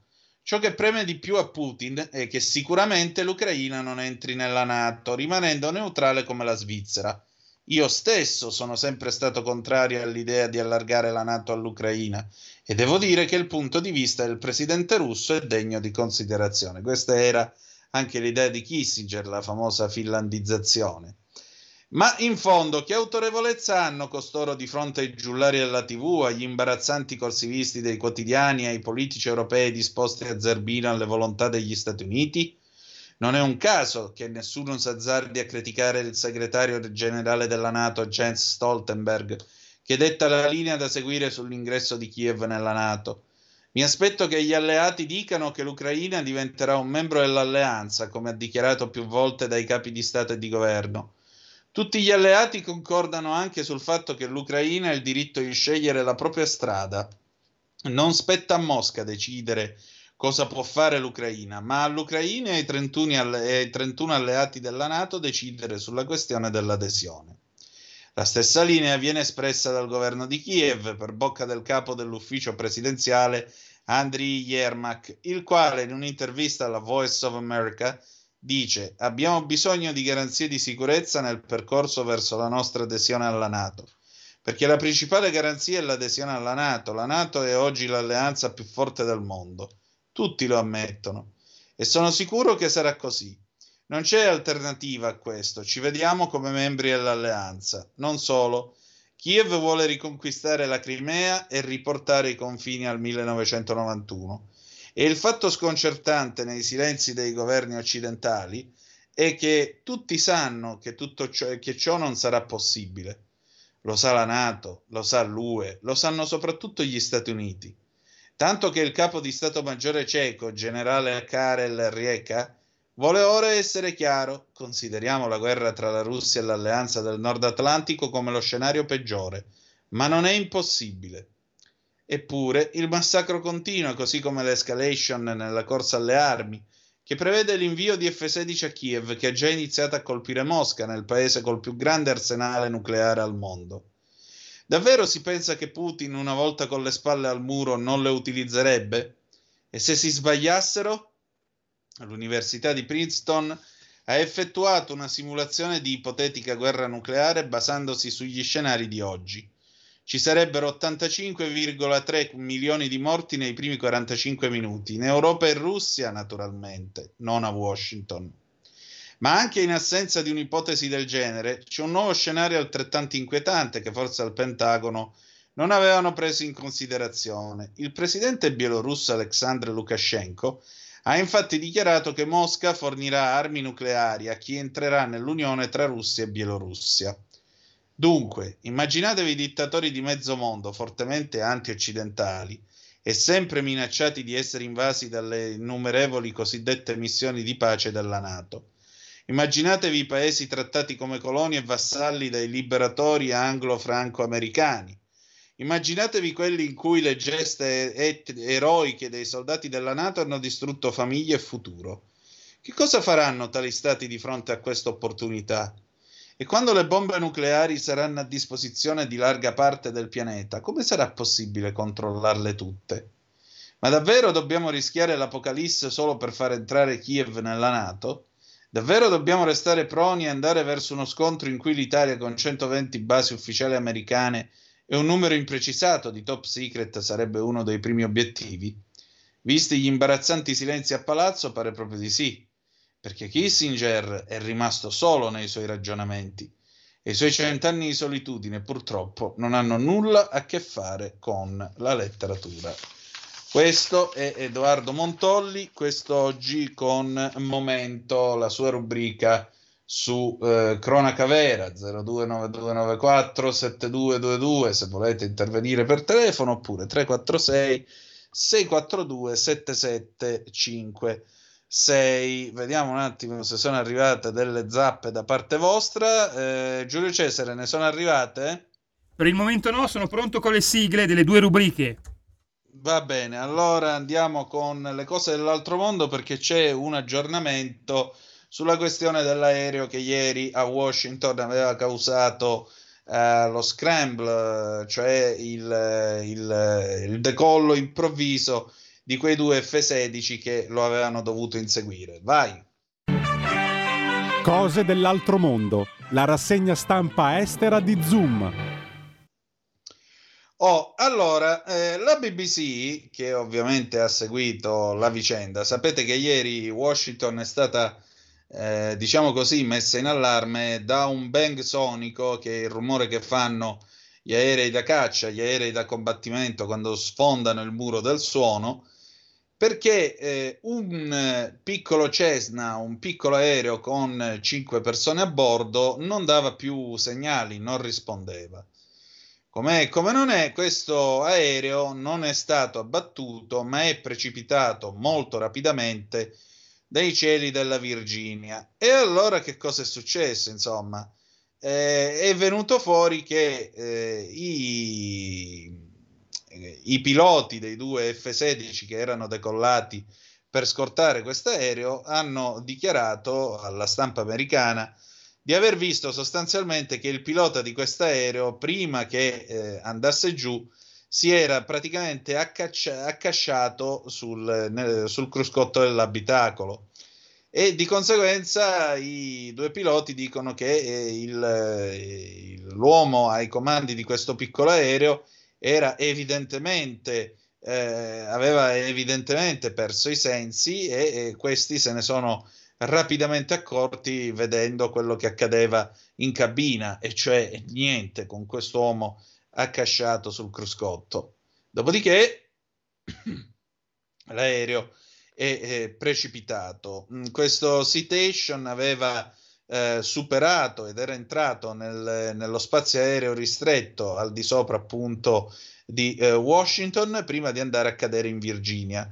L'aereo che eh, aveva tenuto una rotta diretta per Long Island, New York, proveniente dal Tennessee, aveva fatto poi una sorta di ehm, dietrofront, di testa coda quando ha raggiunto New York, prima di tornare eh, verso sud, direttamente appunto verso il, eh, la- verso il punto in cui era decollato. E allora, quando poi questo aereo è entrato nello spazio al di sopra della capitale americana, eh, che è un- uno dei più eh, ristretti, uno dei più chiusi di tutto il paese, eh, a due eh, jet F-16 è stato permesso di volare a velocità supersonica per intercettarlo e naturalmente per tutta la zona di Washington e dintorni si è sentito il bang sonico. Il eh, pilota è rimasto muto per le ultime due ore del volo e l'aereo alla fine della fiera è caduto perché ha finito la benzina e di conseguenza è andato a cascare in questo eh, bosco, in quest'area montagnosa, in quest'area di montagna vicino Montebello in Virginia. Non è chiaro perché questo pilota, insomma, si sia accasciato, perché questo pilota non abbia più dato segni di vita. Eh, le fonti militari, parlando in, te- in condizioni di anonimato, hanno detto comunque che l'aereo non è stato abbattuto e che i jet con le loro manovre non hanno causato l'incidente, non lo hanno fatto andare giù.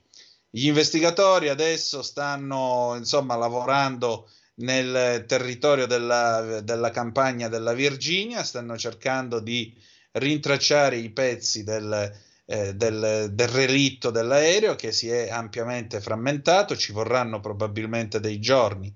Eh, ogni ipotesi è sul tavolo fino a quando noi non eh, toglieremo eh, metodicamente e lentamente tutta una serie di ipotesi e, e i vari elementi e componenti dell'aereo che avremo analizzato saranno naturalmente alla base della nostra investigazione di sicurezza. Mm, Nella la prossima settimana sarà reso pubblico un report che spiegherà il perché di questa caduta dell'aereo, ma un report finale sarà eh, rilasciato in un periodo che va dai prossimi 12 mesi fino a 24 addirittura.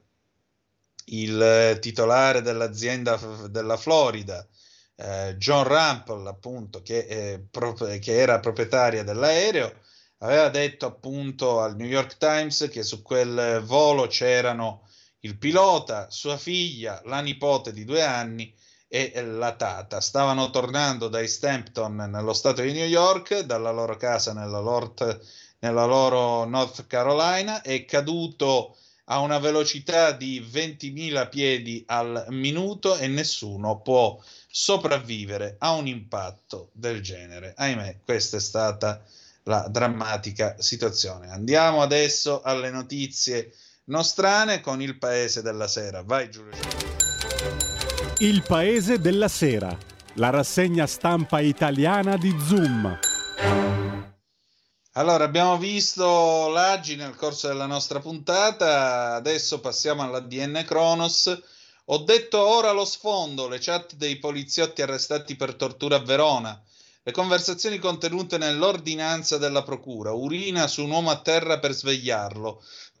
Il GIP, gli agenti hanno tradito la, funz- la propria funzione. Il questore, fatti gravi, indagine scrupolosa.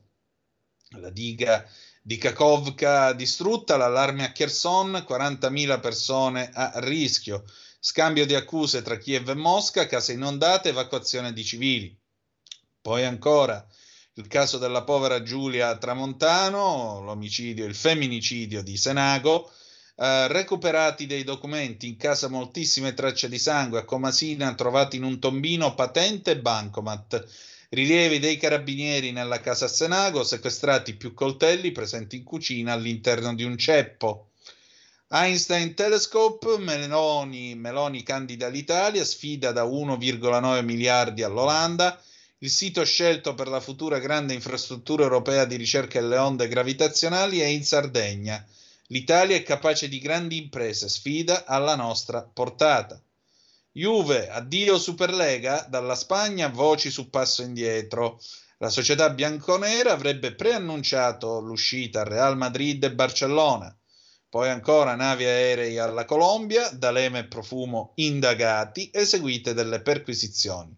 Secondo l'ipotesi della Procura di Napoli, l'ex Premier si sarebbe adoperato per mettere in contatto due broker pugliesi con Leonardo e Fincantieri. Otto in tutto gli indagati. Decreto sulla pubblica amministrazione. Dalla Camera l'ok al voto di fiducia. Con questo io direi che per questa sera avremmo finito.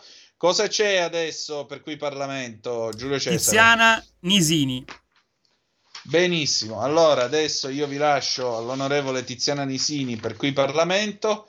Dopodiché ci salutiamo e la bella canzone d'amore di questa sera e Ornella Vanoni, l'appuntamento del 1970.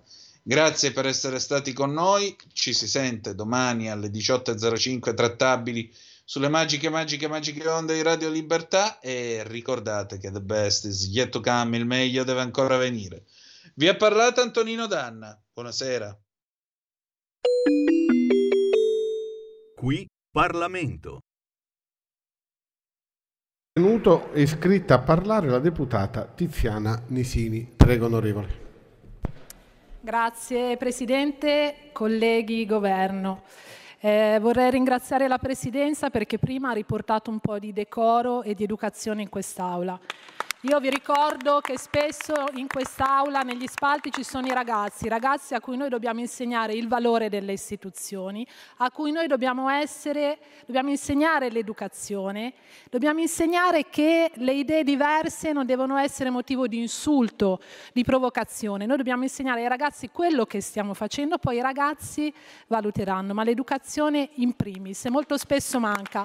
E forse quell'educazione andrebbe insegnata a chi fa interventi fuori luogo e danno un'immagine sbagliata di questa istituzione. Oggi ci apprestiamo a votare la fiducia su un provvedimento importante e prioritario che punta a rafforzare l'attività amministrativa della pubblica amministrazione. E io rispetto a alcuni colleghi, anche a chi mi ha preceduto, che è andato fuori luogo, ha parlato di salario minimo, ha parlato di cose che nulla c'entrano con la pubblica amministrazione, vorrei rimanere sul tema e ringraziare tutti i commissari della Commissione Lavoro e Affari Costituzionali che durante la fase emendativa hanno dato un corposo valore aggiunto, arricchendo anche questo provvedimento. La difficoltà delle, della pubblica amministrazione, se ne parla spesso e ormai da anni. La capacità amministrativa pubblica del settore pubblico in Italia è debole e questa debolezza è diventata ormai un ostacolo insormontabile al miglioramento nell'erogazione dei servizi e agli investimenti pubblici e privati. L'evoluzione della sposa pubblica con il blocco del turnover ha generato una significativa riduzione del numero di dipendenti pubblici in Italia. Va detto che lo, che- che lo sblocco del turnover è avvenuto nel 2019 grazie al grande lavoro dell'allora ministro Giulia Bongiorno, che con il concretezza ha dato ossigeno alle amministrazioni, che erano ormai ingessate sotto organico da anni. Infatti un primo segnale è avvenuto già nel 2019, con un incremento importante di unità tra amministrazioni centrali, regionali, locali, corpi di polizia, vigili del fuoco e università. Un'attenzione particolare sempre dimostrata dalla Lega per le amministrazioni pubbliche e in particolar modo per gli enti locali. Da evidenziare anche che con l'adesione a quota 100 si sia ridotta sensibilmente l'età media dei dipendenti pubblici, che ad oggi risulta essere però ancora troppo alta, intorno ai 50 anni. Infatti il 55% dei dipendenti pubblici ha più di 55, ci- 55 anni scusate, e di questo 55% il 16,3% ha più di 60 anni. Solamente il 4,2% ha meno di 30 anni. Ho sentito anche un'altra dichiarazione di un collega che mi ha preceduto nell'intervento. Non è cambiato nulla rispetto ai governi precedenti. Colleghi, il vero cambiamento è nei contenuti e lo motivo. L'obiettivo prioritario di questo decreto è quello di mettere al centro il capitale umano, un capitale umano di cui tutti parlano, ma viene, è stato, non è mai stato considerato abbastanza. Quel capitale umano che è formato dalla grande famiglia dei dipendenti pubblici che vanno sostenuti e vanno supportati in questo grande processo di cambiamento portato anche dalla pandemia e col PNRR che ha cambiato il tipo di lavoro, ha cambiato le mansioni. Noi dobbiamo riqualificare il personale già esistente, dobbiamo portare avanti un importante processo di ricambio generazionale e partiamo con questo importante, importante decreto.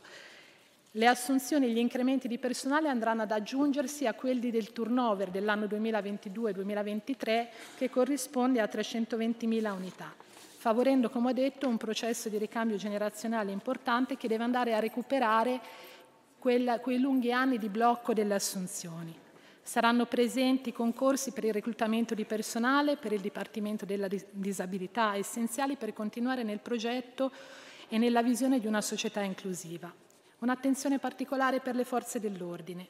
Ci sarà un potenziamento organico della Polizia di Stato, dell'Arma dei Carabinieri, della Guardia di Finanza, concorsi e assunzioni straordinarie per i Vigili del Fuoco e un'attenzione anche per le Capitanerie di Porto e la Guardia Costiera.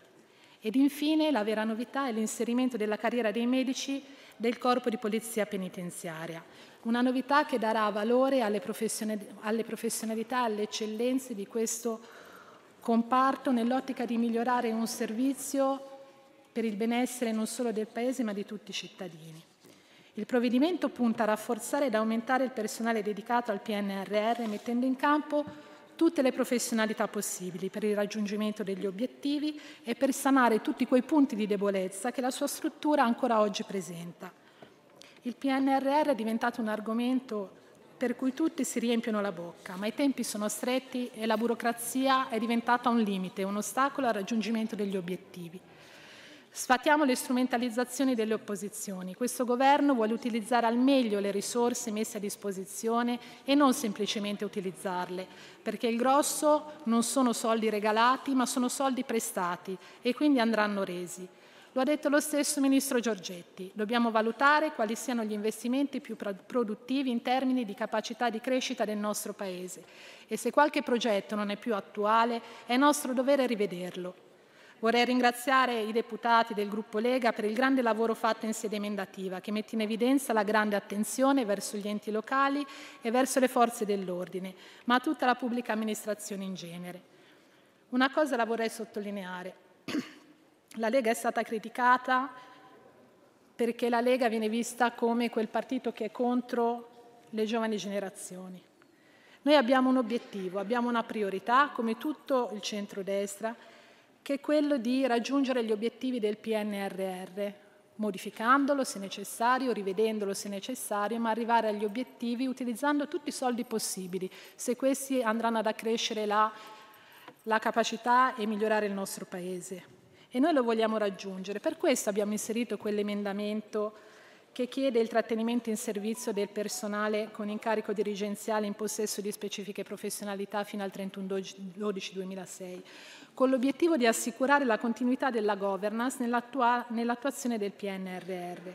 Grazie alla Lega ci sono altri emendamenti a favore dei giovani. Le amministrazioni, nel limite del 10% delle facoltà assunzionali, potranno assumere con contratto di apprendistato per la durata di 36 mesi giovani laureati individuati su base territoriale e ancora le amministrazioni potranno stipulare convenzioni con le università finalizzate all'individuazione di studenti di età inferiore a 24 anni che abbiano concluso gli esami da assumere con contratti di formazione e di lavoro.